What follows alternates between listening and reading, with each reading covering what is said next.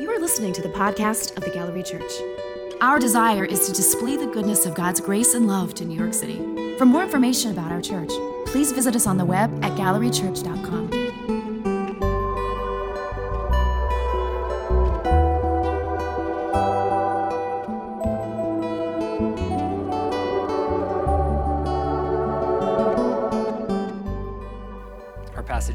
comes from Matthew 1, verses 1 through 17. And um, sit back and enjoy me attempt all these names. The book of genealogy of Jesus Christ, the son of David, the son of Abraham. Abraham was the father of Isaac, and Isaac the father of Jacob, and Jacob the father of Judah and his brothers, and Judah the father of Perez, and Zerah by Tamar, and Perez the father of Hezron, and Hezron the father of Ram, and Ram the father of Aminadab, and Aminadab the father of Nahshon, and Nahshon the father of Salmon, and Salmon the father of Boaz and Rahab, and Boaz the father of Obed, Ruth, and Obed the father of Jesse. See, there you go. And Jesse the father of David the king. And David was the father of Solomon uh, by the wife of Uriah.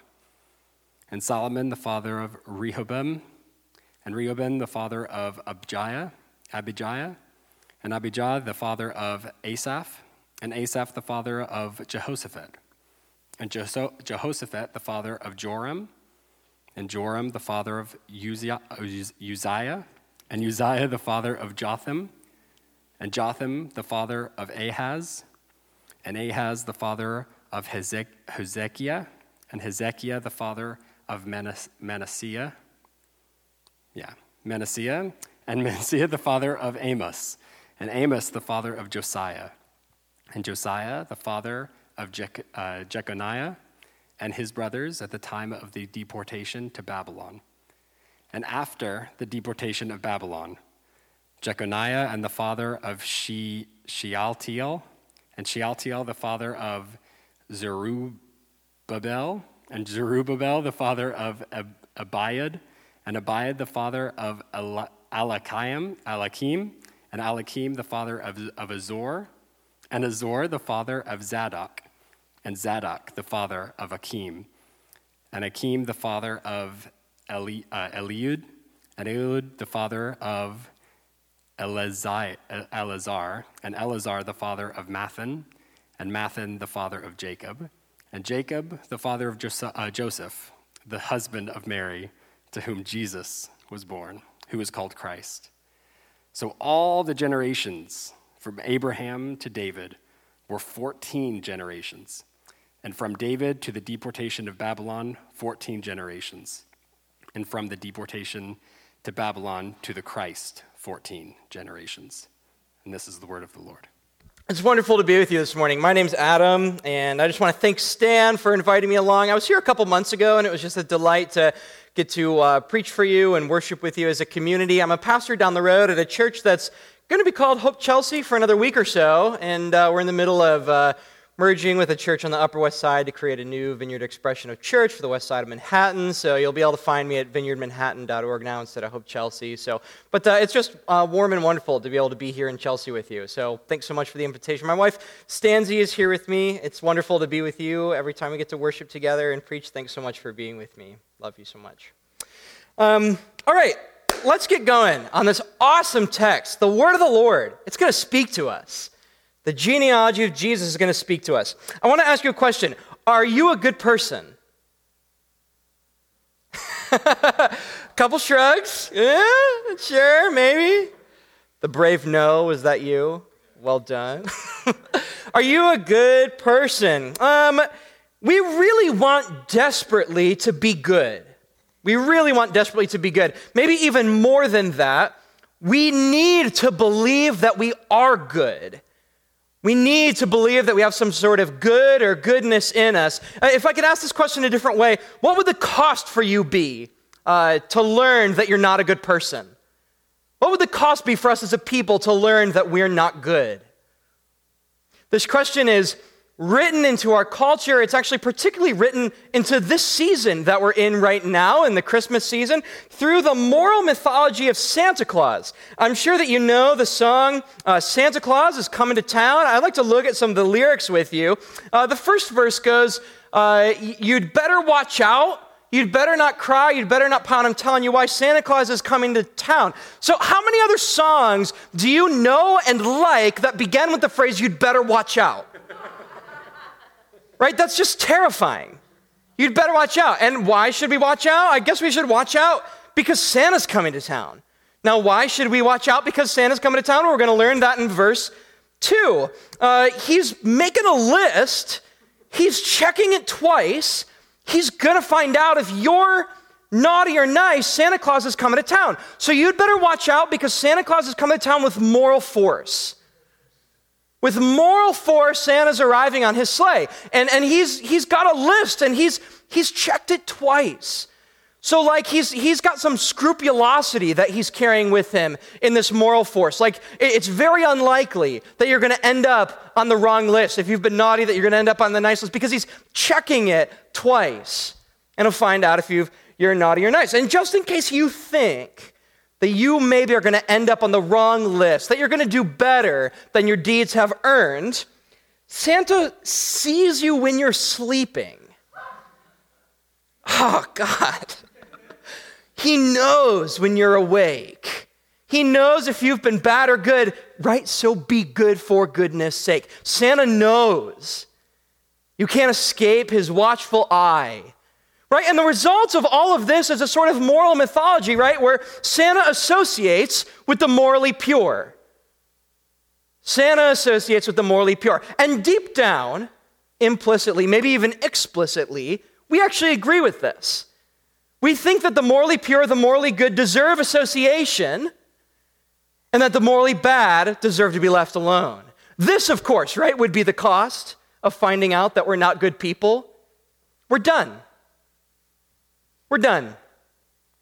No one's going to be around us anymore, and it would be right for them to not be around us. Does the world, or does God, chronically operate according to this logic of moral purity? Are we able to be with anyone when we're overwhelmed by feelings of how bad we are, or maybe even how bad we feel like our families are? Or our society or our culture and how stained we can feel by them? What will be left for us when all is revealed?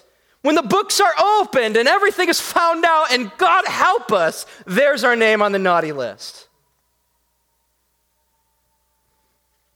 I've given the sermon the egregiously provocative title Jesus is on the naughty list.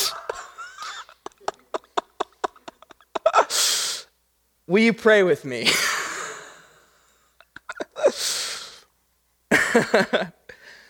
Heavenly Father, it's just a delight to be in your presence this morning, to sit under the authority and the power and the good news of your word, to worship you.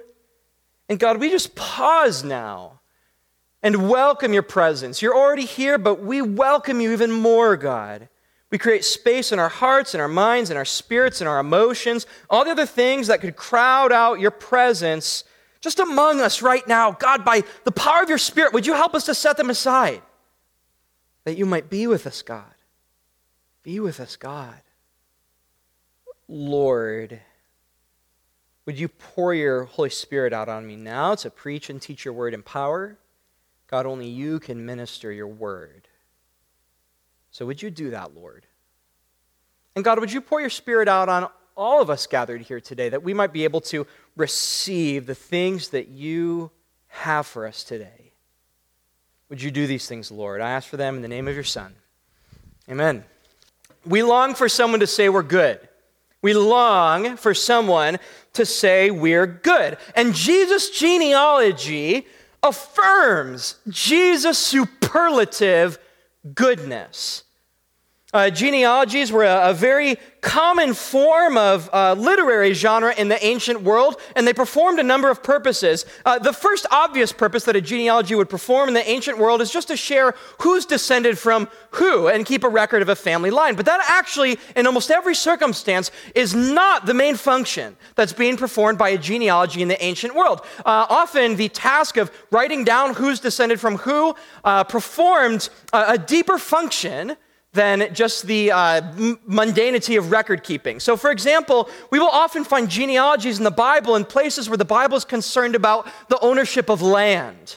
And so, in that moment, you'll see lists of who's descended from who, but the primary points, the function of the genealogy in that context is to say who owns this land? Who lives here, right? That's the primary function. Another major function, and perhaps the most important function that genealogies performed in the ancient world, was the function of legitimization or commending someone. So, especially in uh, the ancient cultural context, someone who was uh, important or high ranking, or in particular, a king or a ruler, the genealogies of those people would function to legitimize their high ranking and status. They performed a function of legitimization. And Matthew's genealogy is doing that for Jesus here. Matthew's genealogy is legitimizing Jesus and commending Jesus as the Jewish Messiah, the long looked for son of David. We see this in verses 1 and verse 16 and 17 uh, by the use of particular titles to commend Jesus to you. So, verse 1 says, The book of the genealogy of Jesus Christ, the son of David, the son of Abraham. Those titles, son of David, son of Abraham, are saying, Look, Jesus is descended from these particular people, and so he owns these titles son of David, son of Abraham. Verses 1 and 16 and 17 also called Jesus the Christ. They give him the title of the Christ, which is the Greek translation of the Hebrew word Messiah.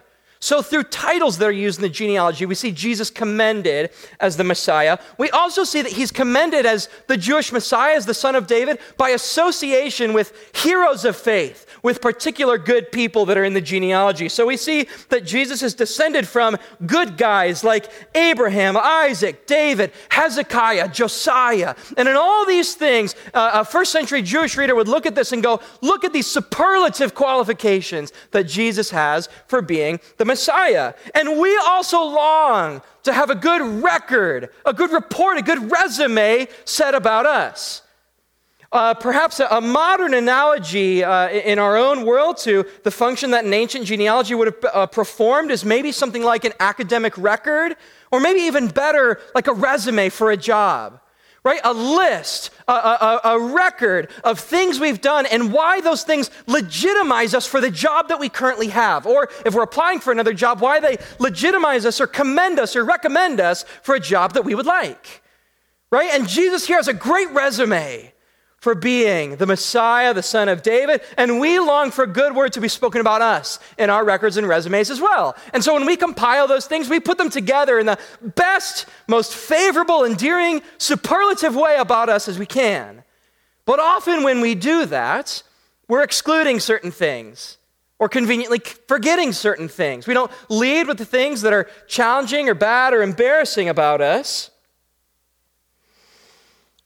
We long for someone to say we're good, but if we're honest, our real records, not just the ones that we make for ourselves, but our real records, the honest look at ourselves, says that we shouldn't be called good.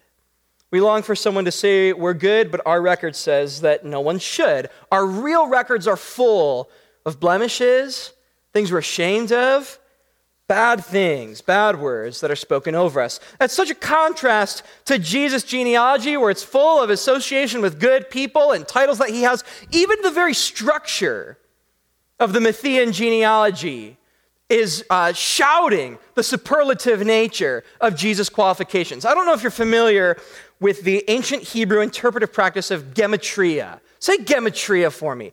Gematria. Gematria is an ancient Hebrew interpretive practice where numerical values are assigned to letters of the alphabet. So, for example, the letter A might be 1, B might be 2, C might be 3, and so on.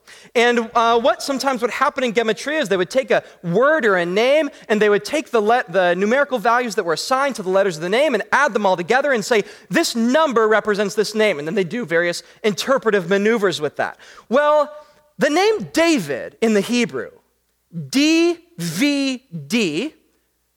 is, uh, according to Gematria, the number four for D, David, plus the number six for V, and the number four again for the last D. So DVD, four plus six plus four is 14.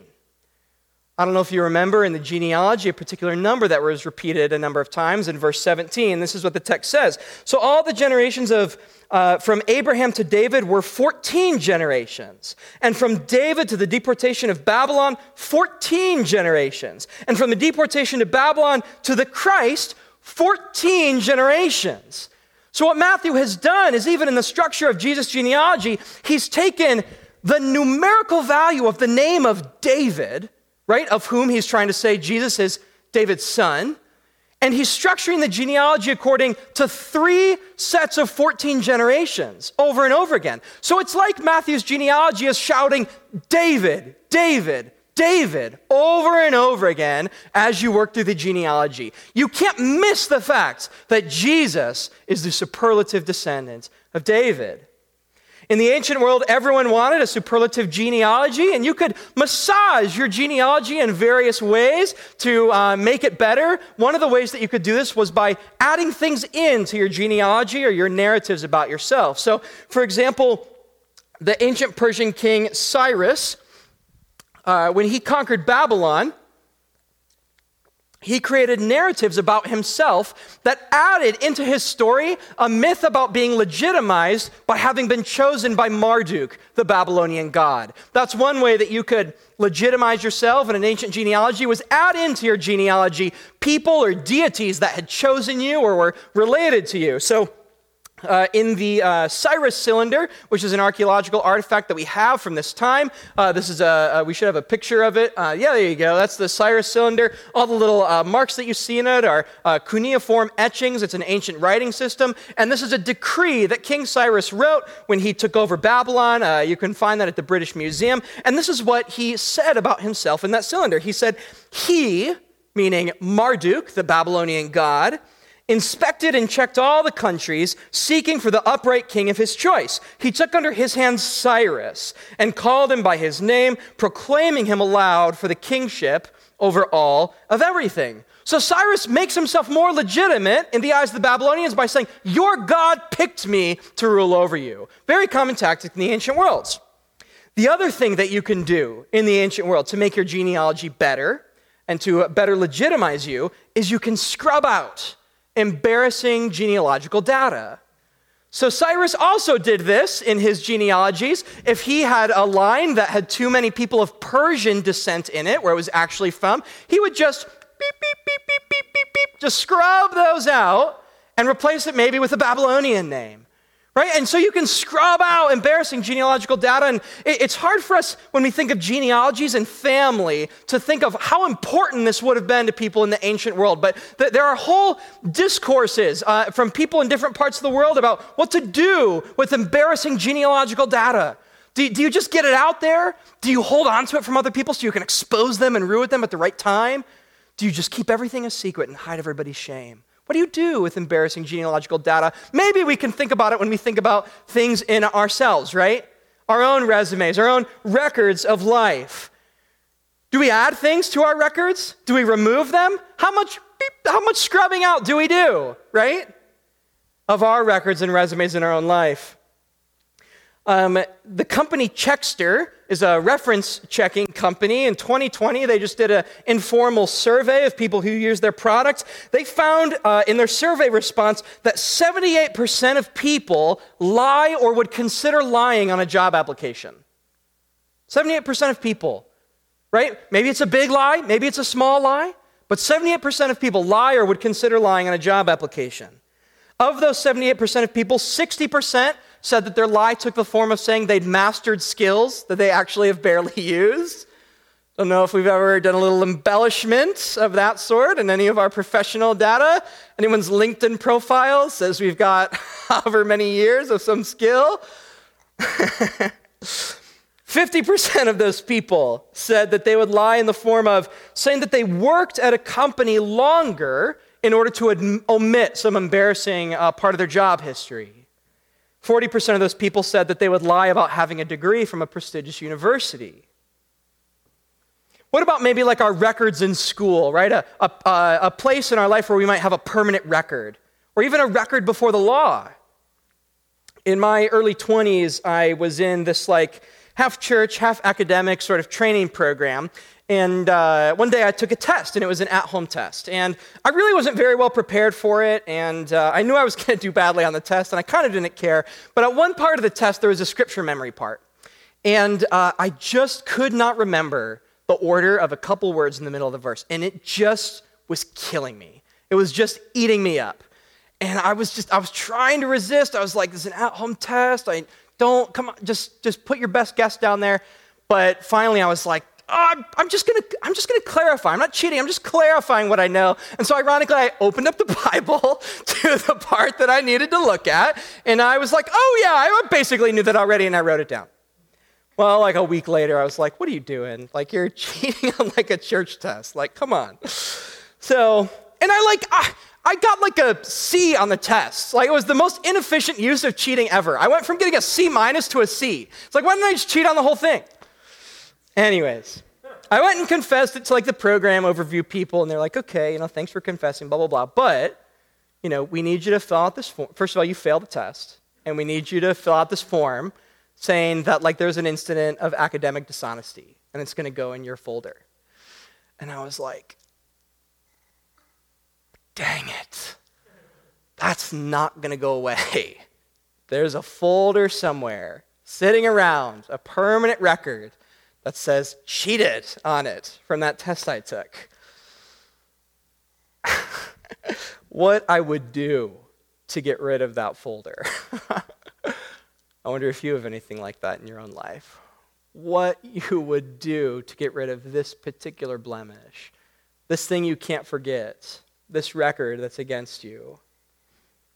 Our response, of course, is a desire to scrub them out, to hide our blemishes, Maybe the things we're done that we're embarrassed of. Maybe the things that were done to us, things that mar our record and our story and idea and vision of ourself.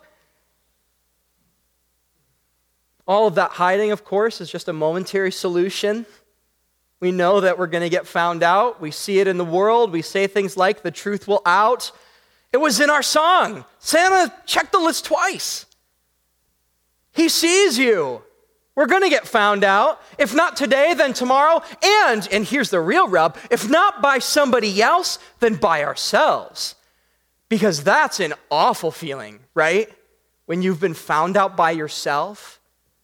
You can't live with the lie anymore, and so you just know you're going around faking something or hiding something wondering if all the love and affirmation or friendship that you have is because people love this image over here and not what's really going on with you, not who you are, that's a real burdensome feeling, isn't it? To be found out by yourself, to carry that alone. And so we're in a real predicament. The logic of moral purity and all the hiding and hiddenness that it creates in us seems to be something that we experience in the world all the time. The world is operating according to this logic nonstop. And we do our best to hide and lie, but, but we know that we're going to be found out. And it's actually interesting. It seems even that Jesus' own genealogy is propped up by the same moral logic, that Jesus himself is good and commended in the chapter, in Matthew chapter 1, by the people he's associated with. He just happens to have won that whole game, but he is also good by association. And yet, where failure is found, there is hope to be had. Where failure is found, there's hope to be had. Let's look at Jesus' genealogy again. I, I might have gone through it too quickly the first time around. Is there anything in the genealogy that an ancient author might have said, let's scrub that out? Let's get rid of that. Like we don't we don't need to see that. Is there anything? I don't know if you saw the name Judah come through in verses 2 and 3 of Matthew chapter 1. Uh, Jacob, the father of Judah and his brothers, and Judah, the father of Perez and Zerah. Judah. Oh, yeah. The Judah that sold his brother into slavery. That Judah, the Judah that was eaten up by bitterness and familial conflict, and so he treated his brother like an object. This is what the text of Genesis 37 25 to 27 says. As they sat down to eat their meal, they looked up and saw a caravan of Ishmaelites coming from Gilead. Their camels were loaded with spices, balm, and myrrh, and they were on their way to take them down to Egypt. Judah said to his brothers, What will we gain if we kill our brother and cover up his blood? Come, let's sell him to the Ishmaelites and not lay our hands on him. After all, well, he is our brother, our own flesh and blood. His brothers agreed. Judah sold his brother into slavery. Well, that's kind of embarrassing to have in a genealogy. Why not just why not just scrub that out? Why not just remove that? Now, some of you who know your Bibles might be saying, Adam, we've read the Old Testament, and the name of Judah shows up a lot. It becomes a pretty important tribe of people. God calls himself the line of Judah at one point. You can't scrub out the name of Judah, it's in there too much. Fine. You Bible know it alls. what about Rehoboam? Who knows about Rehoboam? Rehoboam. I feel like I've met someone named. No, you haven't. No one's met a name. No one knows who Rehoboam is. Rehoboam was one of Solomon's sons. Solomon was one of the great Israelite kings. He was sort of the most empire buildy of the Israelite kings under the reign of Solomon. Israel sort of reached its most regionally uh, uh, uh, powerful heights. And, uh, and Solomon put a lot of uh, work into that, uh, conscripted his people into labor multiple times to do building projects and military projects, all that sort of stuff. And so when Solomon passed away, God's people Israel came to Rehoboam and said, Rehoboam, we loved your dad. He was great, but we're tired. He conscripted us into labor one too many times. We would love it if you would take it a bit easier on us. And Rehoboam went to his buddies, his closest advisors, and, and talked it over. And this is what Rehoboam came back with in 1 Kings 12 11. Said this My father laid on you a heavy yoke. I will make it even heavier.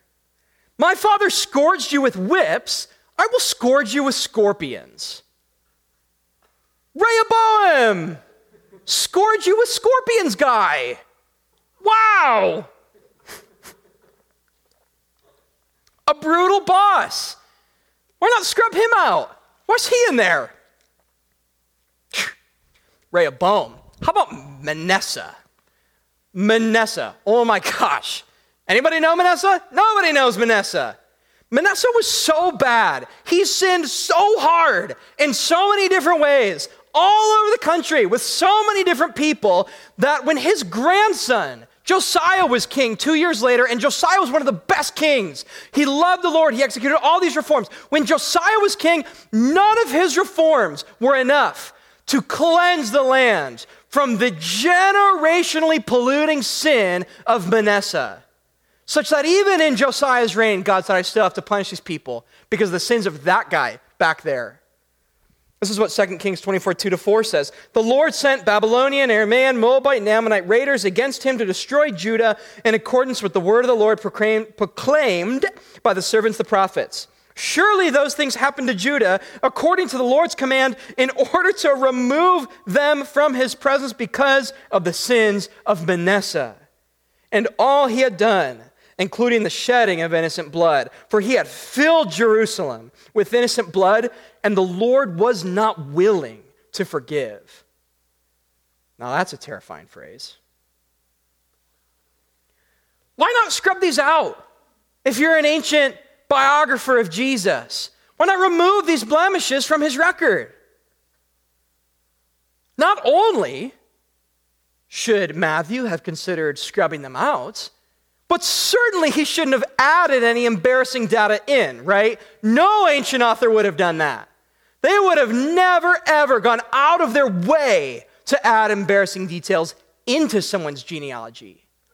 But that's exactly what we see here. I don't know if you noticed the form. You probably can't miss it when the text is being read to you. The form of the genealogy, it repeats over and over A beget B, and B beget C, and C beget D, right? Over and over again. Yeah, it's the part that the genealogy that kind of puts you to sleep. Well, when the form is like that over and over again, whenever the form is broken, it stands out. It really sticks out, right? When it goes A beget B, B beget C, C beget D, and D went and did this. And then D beget E, right? You pick it up like that. In this genealogical form, it brings things to your attention. Matthew breaks the form a handful of times. The first couple of times he does it to identify a couple of brothers. One time he breaks the form to identify that David is the king. There's, he says, David, David the king. One time he breaks the form to explicitly call out the Babylonian exile. Why would you do that? The Babylonian exile was one of the most shameful, full of failure periods of time in the history of God's people. When you're trying to put together a record of commending Jesus as the Messiah, why would you bring up your greatest national embarrassment? Right? It's like, a, uh, have you ever seen like a best man speech at a wedding reception where the best man is like ribbing the groom over and over and over again? And then it's like, now you're just sharing a bunch of really embarrassing stuff we wish you would stop? That's what's happening here. Why would you bring that up? Why bring up your most embarrassing point, the Babylonian exile? Why explicitly call that out? Five times, Matthew breaks the genealogical form to call attention to specific women, which is surprising enough in an ancient context where women were often overlooked and written out. But in particular, each of the five women that are brought up in Matthew's genealogy bring with them a story or context of something that's at, at best sexually ambiguous and at worst sexually shameful. Tamar tricked her father in law into sleeping with her. Rahab was a Canaanite prostitute. Ruth, commentators have been trying to figure out what it means that Ruth uncovered the feet of Boaz on the threshing room floor for hundreds of years. The wife of Uriah, Bathsheba, right? David's adultery and subsequent murder. And finally, Mary, of whom it was said she was with child out of wedlock. Why bring these people up? Why bring up that shame and embarrassment? Not only that, but two of these women are not Israelites. Two of them are outsiders. Rahab is a Canaanite, and Ruth is a Moabite. When you're putting together a genealogy trying to commend Jesus as, as the capital I Israelite, as the Jewish Messiah, as the true son of David, why on earth would you include data that makes him seem less pure? It directly undermines what the genealogy is trying to do, doesn't it? As we reassess Jesus' genealogy, it's not at all superlative. It's full of blemishes and embarrassments that any other ancient author would have smoothed out or scrubbed out, or at least made it look better. They certainly wouldn't have added any of this embarrassing data in. And so all of a sudden, it seems that Jesus' own genealogy is much more of a naughty list than a nice one. Jesus' record is not a long list of, a list of resounding success. It's full of failure and blemish and embarrassment. And right here, hope dawns for us. Like the first rays of the morning sun cresting the horizon line, burning off the mist of our hiddenness and deceit. Hope dawns for us because our records are like that too.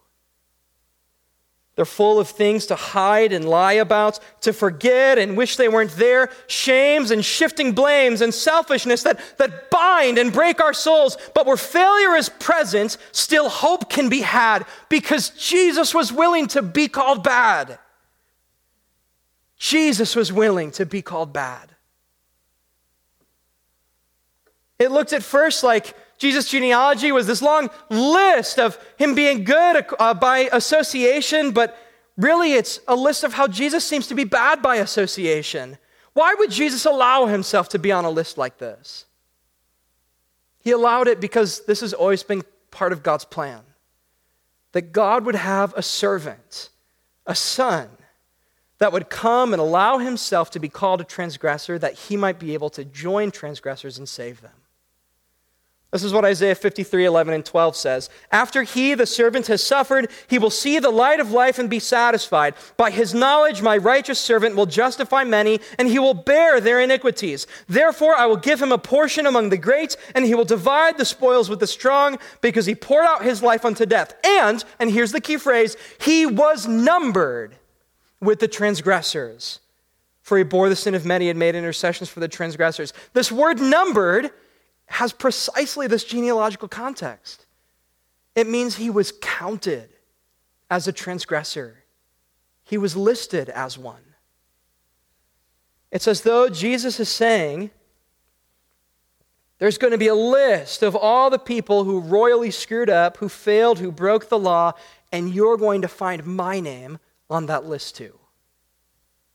That's what he says about himself in Luke 22, just as he's about to go to the cross, where he's about to die a criminal's death, society will number him as a criminal when he's on the cross. And he quotes this passage.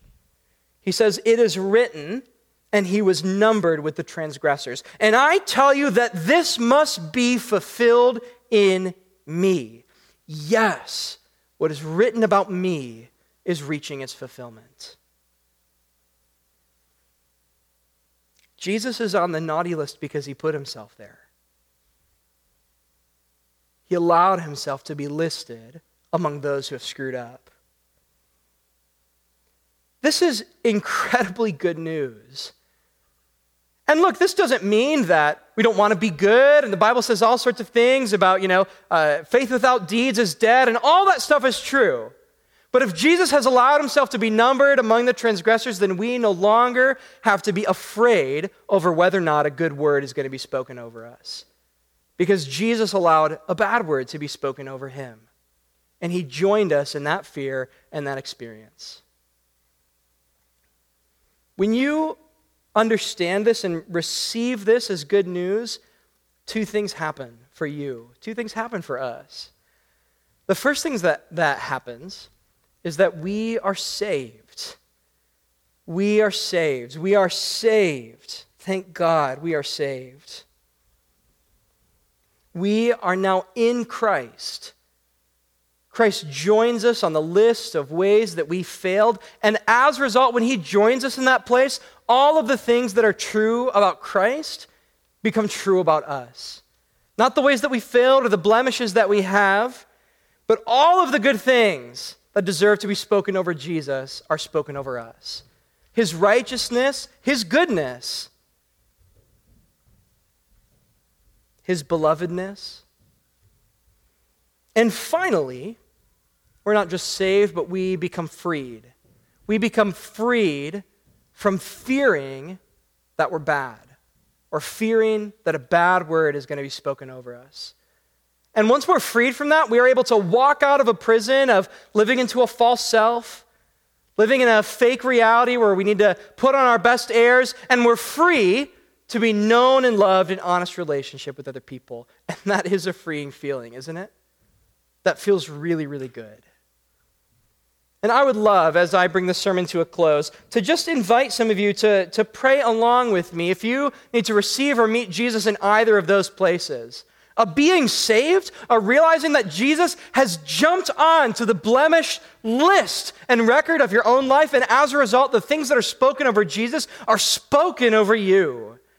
If you need to receive that from Jesus today, I would love it if you would pray along with me in your heart. Or, secondly, if you need to receive freedom from the fear of being bad, from the fear that the list and record of your life says a bad word about you to be freed from that.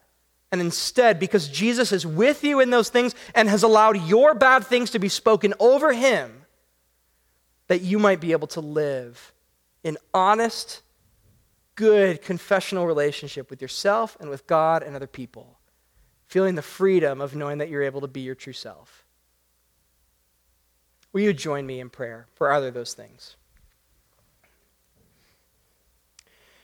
Heavenly Father, we, uh, uh, Lord, we feel bad about ourselves in many different ways and places, things that we've failed at, things we haven't lived up to, mistakes that we've made. and Lord, maybe even more than that, we're afraid that somebody's going to find out, and we're afraid that they're going to say a bad word over us. And God, that, that fear drives us into lying and hiddenness and shame in ourselves. But God, we today have heard in the name of your Son that Jesus is willing to join us in the blemished records of our own lives, in the blemished record, God, of my life, in my failures, in my missed opportunities, in my mistakes, and allow those things to be spoken over him. God, we thank you for that and ask for the faith and the power of your Holy Spirit to receive them in our hearts and in our spirits today. God, would you now fill me with your Holy Spirit and empower me to believe that those things are true and to live in the new reality and new light of this word of the gospel in my life starting now? I ask for these in the name of your Son, Jesus Christ. Amen. Thank you for listening. We pray you are encouraged in your walk with God through this podcast. For more information about this church, please visit our website at gallerychurch.com.